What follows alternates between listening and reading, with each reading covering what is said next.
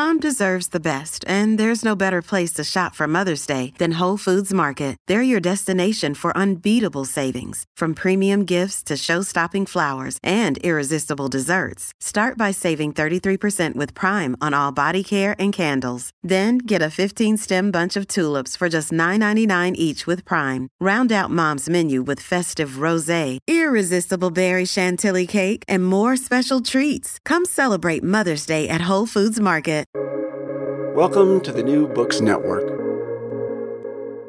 Hello and welcome to the New Books Network. I'm your host, Sine Yaganoglu. I studied neuroscience and then bioengineering, graduating with a PhD from ETH Zurich in Switzerland. Currently, I'm working in the diagnostics industry. Today, I have with me Lucy Cooke to talk about her book her new book, Bitch, A Revolutionary Guide to Sex, Evolution, and the Female Animal. In the last few decades, a revolution has been brewing in zoology and evolutionary biology.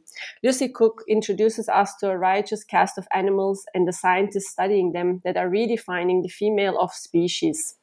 Uh, the bitches in bitch overturn outdated binary expectations of bodies, brains, biology, and behavior. Lucy Cooke's brilliant new book will change how you think about sex, sexual identity, and sexuality in animals, and also the very forces that shape evolution. Lucy Cooke is a New York Times bestselling author, award winning filmmaker, and National Geographic explorer with a master's in zoology from Oxford University, where she was taught by Richard Dawkins. She loves travel and adventure and has a soft spot for some of the planet's strangest and most misunderstood animals. As well as writing books, Lucy is also an accomplished photographer, filmmaker, and broadcaster who has produced and presenter of award-winning natural history documentaries for BBC, uh, National Geographic, Discovery, PBS, and many more. Lucy, great to have you here. Uh, thank you so much for inviting me. Um, before we dive into the many inter- interesting themes you explore in the book, can you talk a little bit about what motivated you to write this book? Ah, yeah. Well, that's a great opening question because uh, I was I was motivated by what I was taught at university when I studied zoology in the end of the eighties uh, by by Richard Dawkins. In fact, that it didn't it just it didn't chime with me it didn't make a lot of sense i was taught that females were were passive sort of second rate players in the story of evolution and you know that, that, that there's this sort of fundamental universal law, which is that because males produce lots of cheap mobile sperm and females produce just a few amount of eggs, that somehow we'd we'd drawn the short straw in the lottery of life, and we were doomed to pay second fiddle to the to the to the to the sperm shooters for all eternity because they they they that that that they, they, they just because of the gamete the difference in gamete size um meant, meant that males would be would be promiscuous and dominant and, and females would be would be coy and chaste. And and and yeah i just I, it was a very dispiriting message to be taught. And so uh, it stayed with me. And and then over the years i've i've realized that that that isn't the case. So it seemed to me that this would be a great subject for a book and indeed, uh, it is. I mean, um, I also um, really appreciated the the language that you made the scientific studies and concepts very very much accessible to uh, to everybody. In fact, and I personally actually laughed out loud. I don't know how many times while reading the book. So it was really entertaining as well as scientifically educating. So thanks a lot. Oh, that's great that you think that because my intention is to is to write things that are scientifically rigorous. I mean, my my source material for this book was were scientific journals. It wasn't other even other books let alone the in you know uh, it was it was it was scientific journals and they, they can be a little dry. The information they contain is extraordinary but but so my my my aim is to is to write in a way that that reaches the widest possible audience and and humor's a good way of of smuggling in learning i think. Definitely definitely worked worked in my case. So um, let's then start um, uh, with one of the themes that you that you talk about in the book uh, you call it scientific phallocracy. What does this mean? Well, it's just that science has been dominated, or certainly the science of evolutionary biology has been dominated by men, and and you know they um, um, um, you know, a man is just it, science is all about asking questions, you know, and and one tends to ask questions that are relevant to you, you know, and you're so the, fact that science has been dominant, evolutionary biology has been dominated by men means that that that that that it's skewed the perspective. It means that that that questions have been asked from a male perspective, and you know, quite understandably, great male scientists not necessarily interested in in you know the, the contribution of mothers to the evolutionary process you know because it's it's not where their interest lies you know they're interested in in in, in looking at their own reflections. So so eh, it, it, it's it, this sort of domination of of, of, of male, male, domination of science has has has skewed the way that we we view the female animal. So that that's what I mean by the scientific phallocracy. And how how did it influence the whole uh, study? You already have mentioned a little bit, like certain parts are, are ignored. How did this scientific phallocracy then, for so many years, dominated the field and basically obscured in some way uh, how females and basically also beyond binary um, uh, animals and uh, different sexualities were were ignored for so long? Well, yeah, I mean, it's it's because it's you know, to be honest with you, and it pains me to have to say this, but Darwin is largely to blame, basically, because you know Darwin, one of the greatest scientists of all time, you know, his his theory of evolution by natural selection is one of the greatest theories in science. Still, I mean, you know, and he is my hero. I'm I studied evolutionary biology, and I'm inspired by Darwin. But the fact is, is that you know his he was a Victorian man, and and what's extraordinary to, was extraordinary to me was was how much cultural bias had infiltrated his science, and you know even someone who's as meticulous and brilliant a scientist as Darwin is not immune to the to the stranglehold of cultural bias, and so when he wrote his second great theoretical masterpiece, which is The Descent of Man and, and Selection in Relation to Sex, which attempted to define the sexes, he was swayed by Victorian culture. And so the female animal came out marginalized and misunderstood, like a Victorian housewife. And, and, and you know, to a certain extent, a lot of the things that he he he he wrote about, I, I'm not even sure he even entirely really in his heart of hearts believe. But I think probably for Darwin, having caused so much controversy with his um, his first theory of evolution by natural selection and the church having been so angered, he probably felt there was enough controversy in one lifetime. So so he did toe the line, and, and female animals were were, de- were depicted as passive, coy, and chaste, you know, as as as was seemly, as as seemly for a female. Males were dominant in Victorian society, so that's how he portrayed them. But of course, Darwin carries a huge amount of influence. He's a genius. And so, because of him saying this, it meant that for decades, scientists that followed in his wake suffered from confirmation bias and so they just they just saw the passive female prototype um, and, and and looked for evidence of that and anything that was con- contrary to that was was dismissed as an inconvenient anomaly yeah, and you mentioned it also at the end, and it comes across. I mean, um, in the in the many chapters when you explore various themes. I personally, you know, having studied science, couldn't believe that people would, you know, Darwin, starting from Darwin, and then afterwards, the observations, scientific data. It, you have to believe when you study science that science is objective and you interpret the data obviously but you still control your experiments and so on. So it cannot so i was very shocked to see how much of these uh, you know belief systems and values and everything was projected into the interpretation of of science. This is really unbelievable.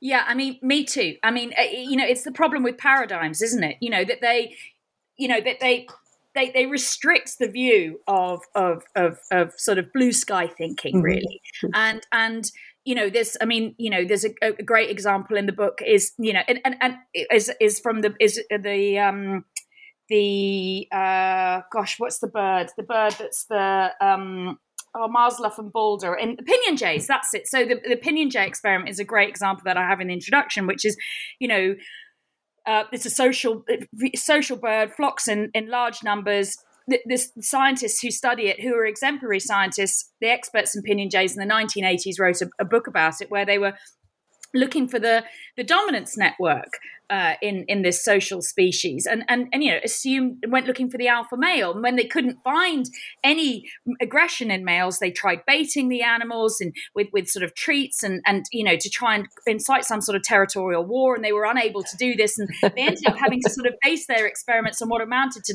to birds giving each other dirty looks, which was like extraordinary. But they, meticulously because they were great scientists, they recorded all the data, and every time they saw one of these annoyed looks, they diligently record it. And of course, they had seen aggressive behavior, which they'd also recorded, um, which, you know, violent attacks of birds midair, but, but none of this made it into their dominance network because all the birds involved were female and not male. And they, they wrote off this female aggression um, as being an avian version of pre premenstrual PMS, pre breeding syndrome, they called it. So, you know, sort of dismissed a classic thing females and their messy hormones, sweep that to one side side you know? So you know this is this isn't a conspiracy this is just blinkered science. And i and i you know there are many examples of this where where you know it, it just it, it's it's it's the paradigm that is constricting the view basically. And these are great scientists but they're just um they're just behaving in a in a blinkered way yeah, and and such a shame. I mean, and at the same time, it's uh, quite nice to see there are so many others who are trying to turn turn this around. So you also mentioned um, so many scientists that uh, kind of try to understand how um, female reproduction works, how it develops, how what are the roles of females in uh, so, like communities of animals and basically they do occupy many many different roles right so there are communities where there's female dominance for example exactly i mean you know that, that that's that's the thing is i think what I wanted to sort of showcase with the book is I'm not trying to say that females are more dominant than males. And, you know, I'm just saying that there's a huge variety. And actually, you just can't pigeonhole females in this one sort of passive stereotype that actually all these different systems exist. Uh, because, you know, you know for, for lots of different reasons. And, um, and and and it was really fun for me experiencing and, and investigating and there's just this glorious diversity that exists out there um, so uh, I was also um, curious about you mentioned um, one of the topics you go into is the female choice. So this is actually something that Darwin even tried to get it right, but as you said, a little bit discouraged from it. You mention it as the um, mad aunt in the evolutionary attic of Darwinian theory. So can you tell us a little bit about this? Yeah, so you know, Darwin actually, you know, he he he he said that his theory of sexual selection, which is um, that there was the follow up to, to theory to, to, natural selection, and it, explains seeks to explain the differences between the sexes and focuses on those. And and he sees that sexual selection is driven by two forces male competition for mates and then female choice. And and he's absolutely right. Those forces do um, uh, shape evolution uh, uh, but there are it's just it's just there's a lot more lot more to it than that. But but the fact that he'd given females this agency in in choice was incredibly heretical at the time because the, the, the, the, the reality of that is that is that female choice is shaping the the evolution of, of males. And this was not something that went down very well in Victorian England. And in fact, Alfred Russel Wallace, who was the co author of the theory of evolution by natural selection, became its greatest detractor. Um, but, you know, Darwin was absolutely right. Female choice is is responsible for some of the most whimsical and, and extraordinary traits in nature. I mean, if you see something that's extraordinarily flamboyant or bizarre, generally that is the product of female choice. And I find this fascinating because because it, it basically female choice was revived in about started to be revived about 30 40 years ago and is now a very active area of, of study but what's fascinating is we still don't really know why females are choosing certain males you know there's there's lots of theories about it you know is are they choosing for good genes or or is it just purely an aesthetic choice and these these arguments are extensions of the argument that's been going on since darwin's time um, but yeah, I mean things like you know the the proboscis monkey's ridiculous pendulous nose or the peacock's tail.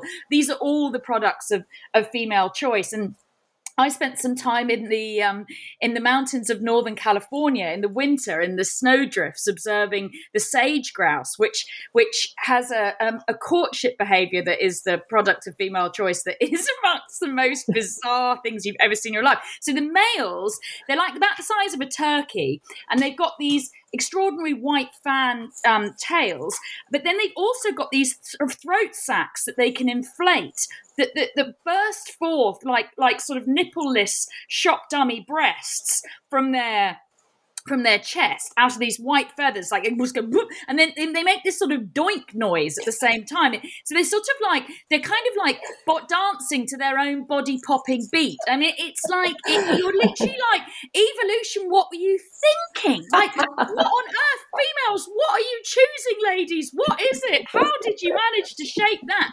But it was fascinating because Gail Patricelli, who's been studying this behavior for like 10 years, she's managed to infiltrate it by creating a robot female sage grouse. it's just amazing. It's on wheels. And it's like this taxidermy stuffed bird. She drives it into the lek amongst all these body popping males where they're all showing off, trying to attract a female and was able to sort of really kind of like decode this sort of black box of female choice it's her view that there's no one thing that females are choosing, that basically the males are having to do something that's very energetically demanding. And so by choosing a male who's, you know, because this doing this strut and this beatboxing requires a lot of energy. And so by doing that, they're, they're choosing the best genes for their young. But what she's also discovered, which is really fascinating, is that they are it, it's not just a question of the best male wins.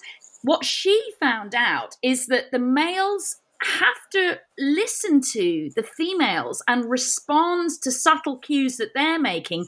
Otherwise they won't get to mate. So so it's a dialogue. It's not just a sort of you know the, the, the best male wins which is the standard. You know like i mean you twitch on any natural history documentary like the mating game that was on recently the big bbc natural history and all I can talk about is males will compete and, and, and the best male wins. It's not that simple. The males have got to listen to the females, and and, the, and, and it's not just as simple as certainly the case of the sage grouse and also the bowerbird, which Gail has studied in, and it's also been found in spiders as well. So you know this this idea that that females are, are passive is is slowly being broken down even even in that case which is uh, gratifying.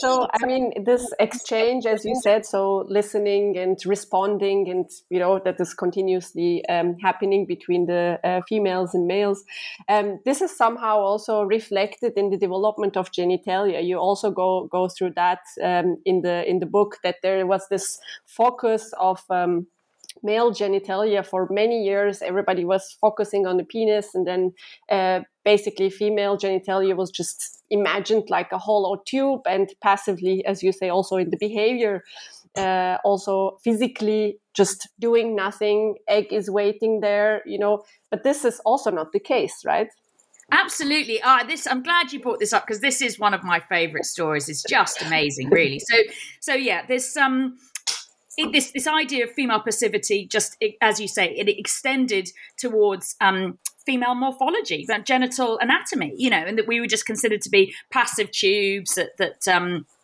the received sperm. But um, th- there's a woman called um, Patricia Brennan who who's who who's at Mount Holyoke uh, in Massachusetts, and um, she's just the most amazing scientist, and she's been described as scientifically unstoppable, and she really is. She's just a sort of extraordinary character, and she is the first person really to to look inside a female and just you know to see what is going on with female anatomy. And specifically she was interested in birds. And there's there's a few groups of, of birds the most ancient lines of birds that still have penises. Most birds just have both both sexes have a cloaca but in the case of some birds, they have a penises, and boy, do they have penises! So I've got extraordinary penises. I mean, they're longer. They're they're longer than in the case of the Argentinian lake duck. It's actually like longer than the the the, the bird itself when it's fully extended. And not only that, it's corkscrewed. Right? I mean, it's it's an extraordinary organ. And for,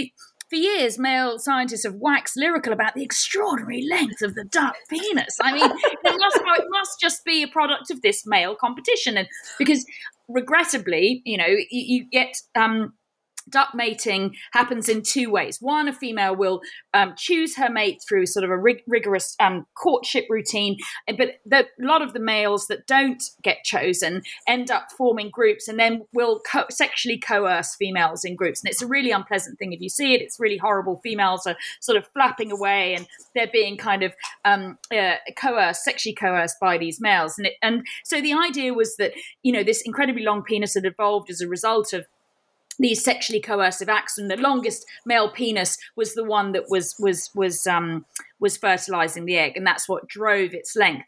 Well patricia brennan was like yeah very interesting the male penis. It certainly is extraordinary but has anybody checked out what kind of garage he's parking his car in that's her actual word. She's so brilliant.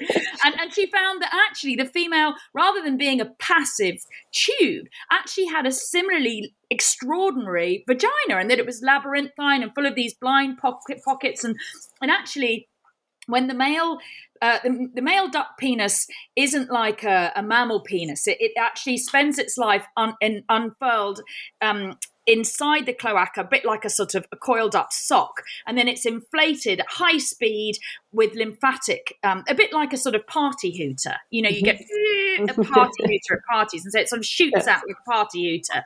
But and so this penis would get caught in the blind pockets and unfurl back on itself, and so basically the female has evolved a system of of blocking the male penis and so that that was actually what's driven the length so and and, and this explains why the the coercive acts of sex um, result in so few fertilizations, which had been a sort of mystery to scientists up until this point. And so Brennan has rescued the female from being a victim, not only of sexual coercion, she's still that, but of losing um, the, the, the the the autonomy of who who fertilizes her egg and in evolutionary terms that's the thing that matters so so actually now she's she's now a winner in in the evolutionary arms race so and this idea of conflict between the sexes has has shaped a lot of a lot of um, uh, female uh, behavior and morphology isn't it so interesting that at the same time we discuss a lot about uh, the pressures for natural selection, yet, let's say, roughly half of the animals we just think of passively and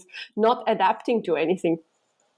I mean, it, it I mean, it, it, it is. It's ludicrous, really, when you say it out loud. But I mean, that's what's generally thought. I mean, it, it's still considered widely that males are just more variable than females. And what that means in evolutionary terms is that males are um, effectively more evolved because variation is the grit that drives evolution forward. So if females don't vary and we're all the same, then we're therefore we're just we're somehow we're not invited to the evolutionary party because we're too boring. You know, I mean, it's just it's absolute lunacy. But but it, yet these these old canards persist. Yeah.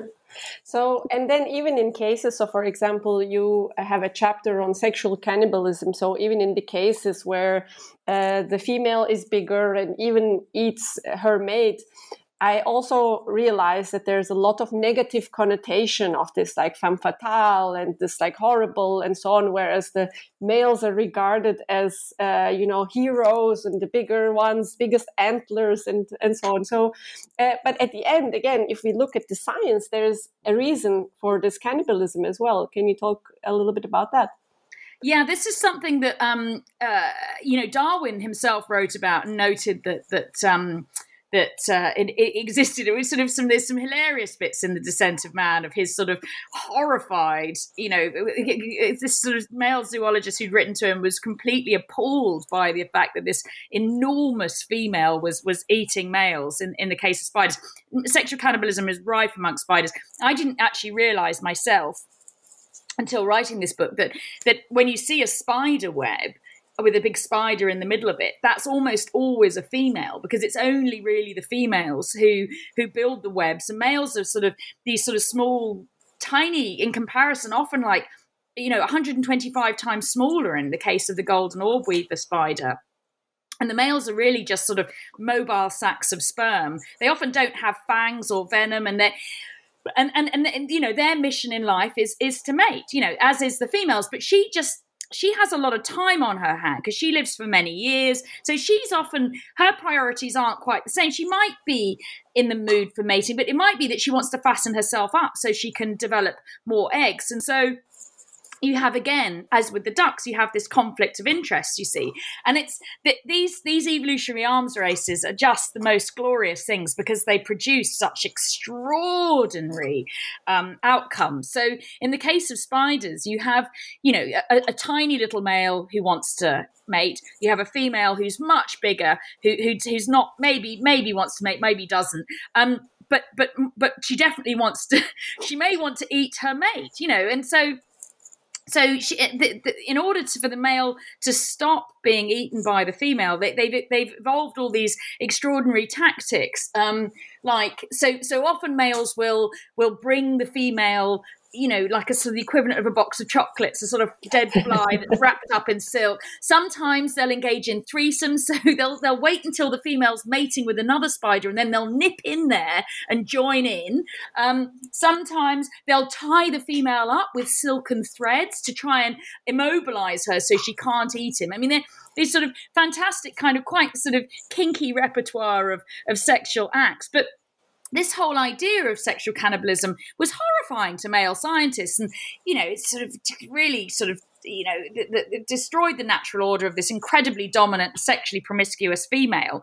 But it you know it makes perfect sense because actually the male although he may he may have lost his life and, and, and be consumed by the female at least uh, he has fertilized the eggs and and his his own body is nourishing the eggs. In fact there's this brilliant scientist eileen Hebets who's done a study where she's fed females um, male spiders of the same species and the equivalent amount of protein from flies and found that the, the female spiders gain more weight from eating their their their their, uh, their species. And so you know there's something uniquely nutritious about cannibalism that that, that benefits her eggs so you know it, it, it, and it's one of these things it seems very tantalizing but you know actually the females are just being assiduously maternal. They're, they're, they're not these sort of dangerous, sexy creatures. They're just they're just being good mums, you know. And funnily enough, the dads that are getting eat the, the males that are getting eaten are just being good dads as well. It's just it's it's good parenting, as wild as it seems. yeah, indeed. And there's also a lot of um, um, uh, studies that you cite about motherhood and also uh, parenting, because this is also one of the concepts that are very much uh, you know put in one one box one type of mother. It's uh, caring and, and nourishing but in nature there has been so many ways for both parents actually to take care of their young.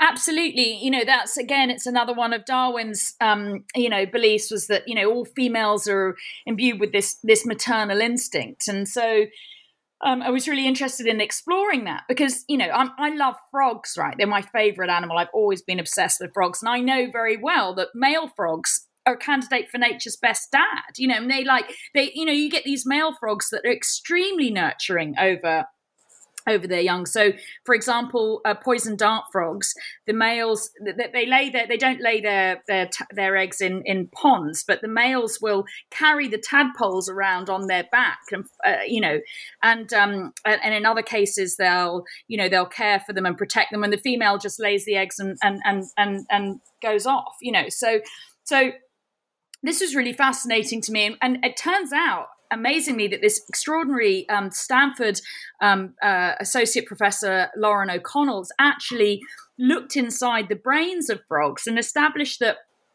there's this basically there's this neural architecture for nurturing. Um, and it's exactly the same in males and females and it's basically a switch for parenting. So this this mythical maternal instinct actually exists in the brains of males and females. And, you know, she's found it in frogs, but Catherine Dulac has found the same neural architecture in mice. And she's a Harvard professor, and she's very confident that you'd find the same thing in humans. So, you know, I think that's really gratifying for for men to discover that you, you know that, that that we we all have this nurturing instinct. And of course, you know, you know, there's in, in, addition to that, with with female mammals, um, oxytocin has a has a big part to play in, in nurturing as well. But but both these cases with this this switch for parenting and with oxytocin, they're not something that you're born with and you instantly feel that they need these these instincts need to be triggered. And so I, I think that's really helpful because for a lot of women you know friends of mine that have struggled with various elements of of, of motherhood you know you can be there's a lot of guilt and shame involved in in feeling like you don't find it natural. Well it's just that the naturally it, it's something that that progresses slowly and in, in baby steps as it were. So you know i i, I felt really uh, that was a very important message to come across but also just one that's really nice to know that that, that males and females are, are both capable of, of, of great parenting yeah, and uh, at the same time, this is again, let's say we have this in our society as a um, um, as a misconception that you know mothers they devote uh, their lives. It's such a happy thing, and it's so easy to raise um, raise a kid and it's easy to do it. Even with two parents i actually think that is pretty hard. It takes a village is definitely true and i was um, quite uh, happily surprised to find that this is also indeed the case in, in animal kingdom that it also takes a takes a village. Absolutely. I mean, particularly in the case of primates, you know, because we have these extraordinary brains and and so we need you know that you know babies take a long time to reach independence. And so it it it, it you know it it is something that is is is is is is, is in many cases is is a shared uh, activity. So and, and what's fascinating i think is just all the different ways that that you have that um, sharing that load. You know so in some cases you'll have monogamous partnerships you know like the owl monkey for example it's a male and female that are devoted together and will will will share the load.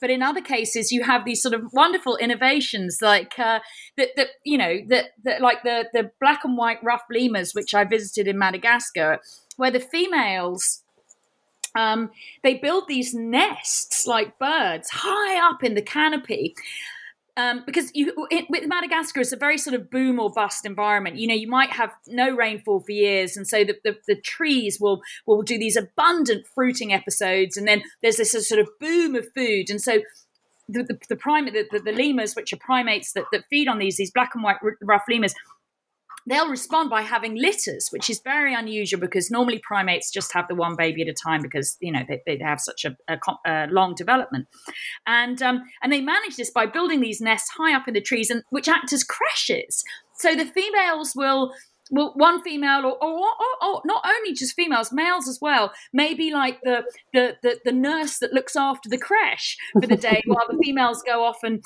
and feed and do the day job, which is is is to is to find food to make milk and, and, and raise the babies. So, uh, you know, I, I, I, there's all these different ways that um, that that females have have, or in, in the case of primates, have have found the help that they needed. And so, yeah, the idea that it's something that can be managed alone is is is is is not really realistic. And um, then I would really also like to touch upon this was um, in the last chapter where you mentioned actually um, rainbows in, in evolution, just like these, um, uh, you know, biases, like how a female is and a male is in, in the human society, so in, in our own uh, society, um, heteronormative um, uh, values and understanding of sexuality has also unfortunately plagued uh, the whole science scientific understanding in animals. So, um, and you also uh, mentioned a lot of researchers, one of which is actually John Joan Roughgarden. And uh, can you tell us a little bit what has she found, and uh, can we could did we caught, catch up a little bit on what we have lost all those years ignoring this diversity in in sexuality?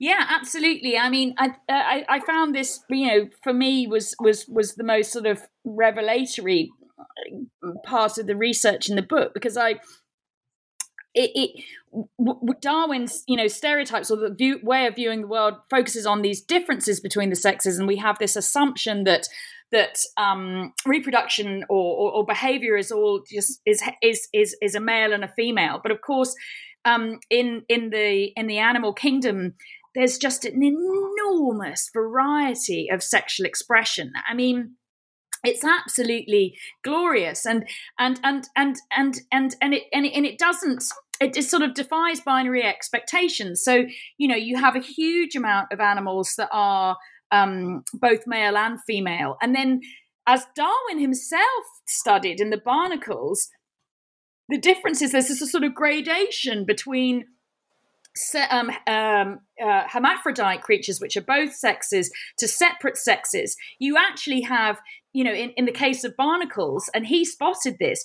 You, you can see the evolution, the stages from from from you know um, hermaphrodite through to separate sex, and and biologists today uh, struggle with the terminology for how do you describe these these in between um, you know, it's like proto male or, or you know, that we don't have the language to describe it. And so, you know, there, there really is an extraordinary diversity out there. And of course, there's there's all sorts of animals that will switch sex within their lives as well. So, one of the most fascinating studies for me is Justin Rhodes, who studies anemone fish, and um, he, uh, you know, he, he's very interested in it from from what goes on in the brain, right? Because anemone fish, you have um, everybody knows them. Finding Nemo, a little orange and white clownfish.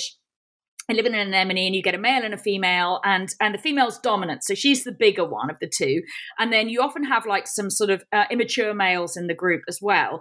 And when the f- dominant female is removed, the male um, that was her partner changes sex and becomes female, and one of the immature males becomes um, becomes his her partner.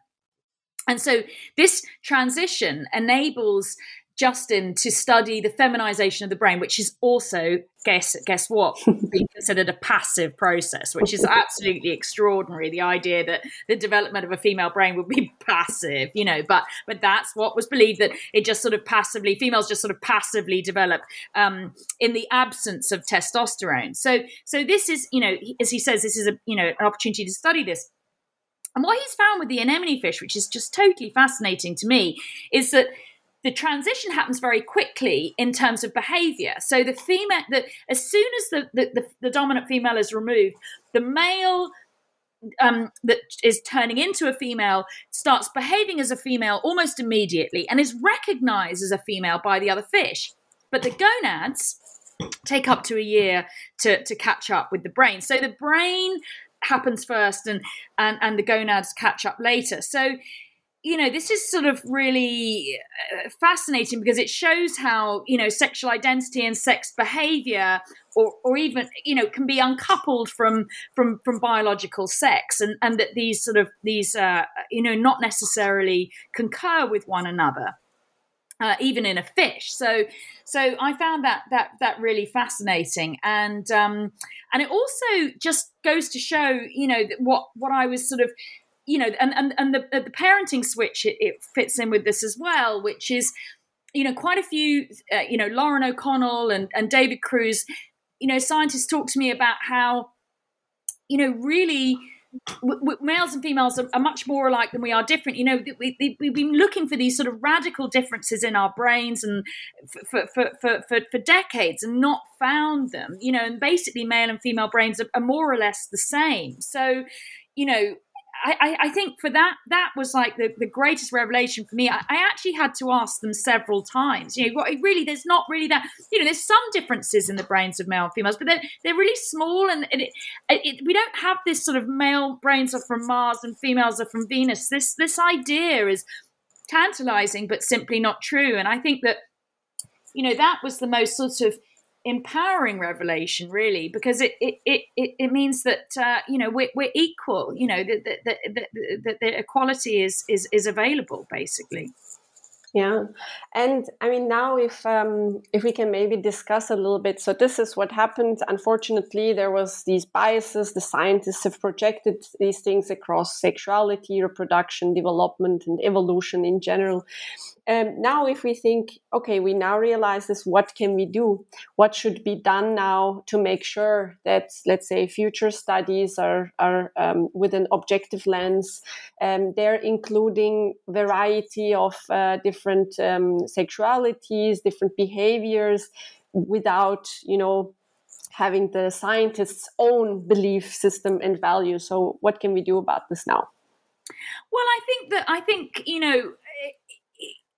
I think that we all need to be aware of bias, you know, and I, and I think that's that's that's increasingly the case, um, and and that we all have bias. I mean, I'm biased. My book is biased. You know, I'm I'm I'm I'm telling a different story. You know, but I you know I I see the world through a certain lens, and we all do to a certain extent. So, I think it's it's recognizing and being aware of bias is really important. And of course, you know, the more diversity we have in science, the more voices and the more perspectives, the better science will be because as we said at the start of this conversation, you know, science comes from questions, and one asks questions that are close to your heart, or you, are interested in your perspective, and and so by having a diversity of cultures, genders, sexualities, and you know, not just sexes amongst science, is definitely going to make our understanding of the natural world less biased.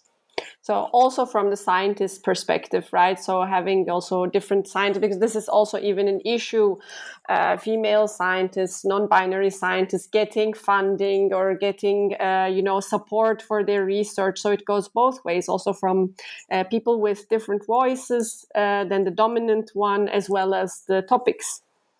Yeah, I mean, there's still, uh, you know, there's still for um, L- the LGBTQ community are still massively underrepresented in in science, and and and there's a big drop off rate as well. So, which is, you know, we need to sort of we need to nurture and value alternative perspectives, um, and you know, I mean, I think certainly you know, females are still underrepresented in science, and I mean, there's still this idea that that you know females aren't as good at science you know that somehow our brains are different and we don't understand scientific process in the same way. I mean it's rubbish you know it's just there's no there's no evidence to support this idea but it's just a really it's a really popular myth. And you know you've got to sort of wonder why these these myths that that that that sort of put females down are so popular uh, in in, a, in when science is still dominated by men. I mean you know, there's a lot of in zoology and evolutionary biology, you have a lot of women going into the science, but of course, those top positions are still, you know, very. It's it's a male. It's a male. It's male heavy when you when you get to the very top. So, um, you know, we need to find a way of of, of addressing that, and um, you know, just just valuing women and and and you know and all perspectives um, as as as much as as male opinion.